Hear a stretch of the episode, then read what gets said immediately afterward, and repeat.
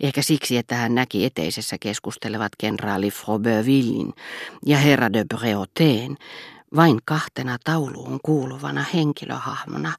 vaikka he olivatkin jo kauan kuuluneet hänen hyödyllisiin ystäviinsä, olivat esitelleet hänet jockey-klubissa ja toimineet sekundantteina hänen kaksintaisteluissaan, kenraalin monokkeli, joka oli iskeytynyt kuin granaatin sirpale silmäluomien väliin, hänen jokapäiväisiin, arpisiin ja itsetietoisiin kasvoihinsa keskelle otsaa, jonka se vääristi kuin kykloopin ainoa silmä, näytti suonnista muodottomalta haavalta, joka ehkä oli tuonut kunniaa tullessaan, mutta vaikutti näytteille pantuna säädyttömältä. Kun taas se, jonka herra de Breauté juhlan kunniaksi liitti valkoiseen solmioon, helmenharmaisiin hansikkaisiin ja pariisilaishattuun arkisten silmälasien tilalle, niin kuin Suonkin teki, juhlatilaisuuksiin lähtiessään paljasti nurjaan puoleensa liimautuneen mikroskoopin linssin alle asetettua luonnontieteellistä näytettä muistuttavan pikkuisen rakastettavuutta kuhisevan katseen pilkahduksen, joka lakkaamatta hymyili korkeille katoille, kutsujen loistolle, kiinnostavalle ohjelmalle ja erinomaisille virvokkeille. Kas vain, mutta siitähän on ikuisuuksia, kun viimeksi tapasimme, sanoi kenraali, joka huomattuaan Suonnin väsyneen ilmeen päätteli, että tätä esti tulemasta ihmisten ilmoille ehkä vakavakin sairaus, ja lisäsi, te näytätte olevan loistokunnossa. Ja herra de Breauté puolestaan kyseli, ihmettelen vain ystävä hyvä, mikä teitäkin täällä kiinnostaa seurapiiri kirjailijalta, joka juuri oli asentanut silmäkulmaansa monokkelin ainoan psykologiseen syväluotaukseen ja säälimättömään erittelyyn kykenevän elimensä, ja vastasi tärkeän ja salaperäisen näköisenä R-kirjainta sorautellen, minä tähkailen. Markiisi de Forestellen monokkeli oli pienen pieni, vailla kehyksen häivääkään, ja pakottaessaan herkeämättömään tuskalliseen pinnistykseen silmän, mihin oli iskostunut kuin ylimääräinen kalvo, jonka olemassaolo on arvoitus ja aines kallisarvoinen, se loihti Markiisin kasvoihin murheellista herkkyyttä, niin että naiset uskoivat hänessä olevan aineesta suuriin sydänsuruihin. Mutta herra de Saint-Candén monokkeli, jota ympäröi kuin Saturnusta jättiläismäinen rengas, painautui painopisteeksi kaiken aikaa sen mukaisesti vaihteleviin kasvoihin, joissa värähtelevä punainen nenä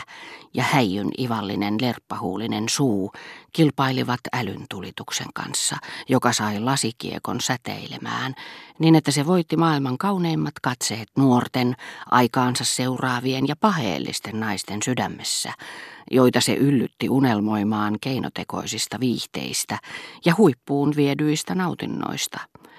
Sitä vastoin oman monokkelinsa takana herra de Palancy joka juhlavieraitten laumassa verkkaan luotsasi suurta pyöreää silmäistä karpin päätään ja aukoili vähän väliä leukaluitaan kuin suuntaa etsien, näytti kuljettavan mukanaan satunnaista tai vain puhtaasti vertauskuvallista sirpaletta akvaarionsa lasiseinästä, kokonaisuutta edustavaa osaa, joka toi Swannin Jotton paadovalaisen paheita ja hyveitä esittävän taulun suuren ihailijan mieleen epäoikeudenmukaisuuden, jonka vieressä lehtevä oksa edustaa metsää, missä sen luola lymyää.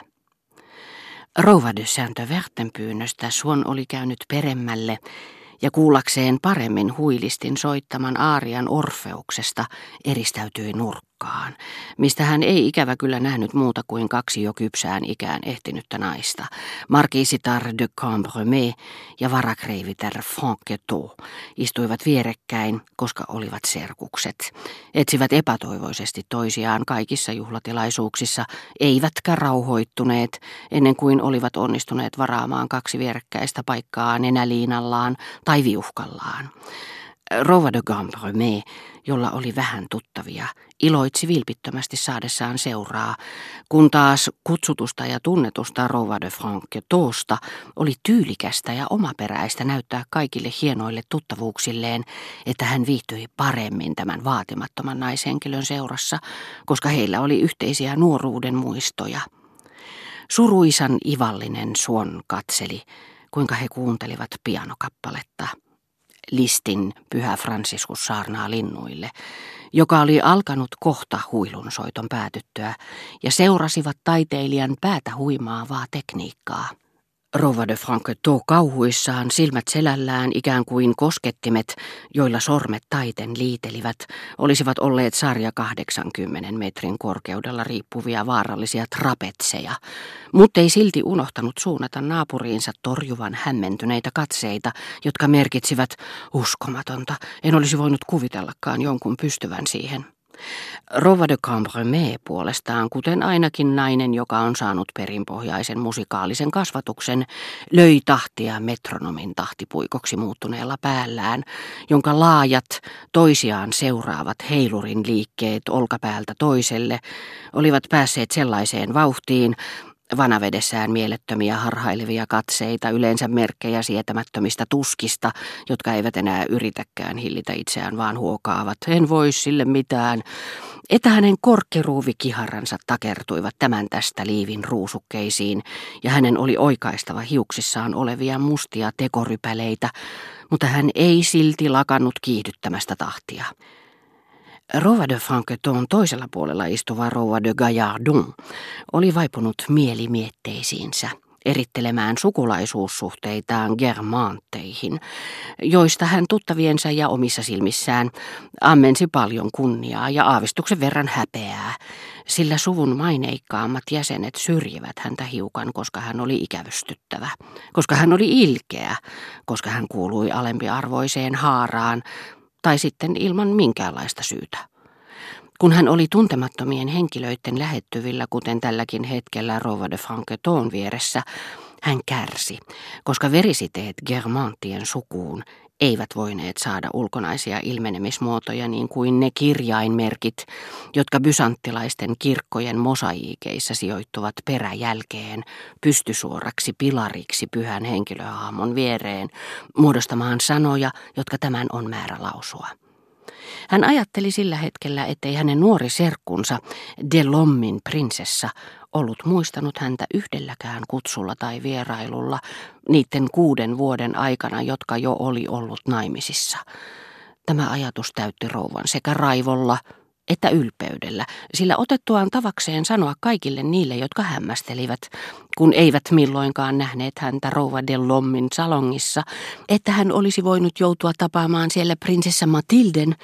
mitä hänen ultralegitimistinen perheensä ei olisi koskaan antanut anteeksi. Hän oli itsekin ruvennut uskomaan, ettei nimenomaan siitä syystä käynyt nuoren serkkunsa luona. Hän muisti kyllä kysyneensä monta kertaa rouva de Lommilta,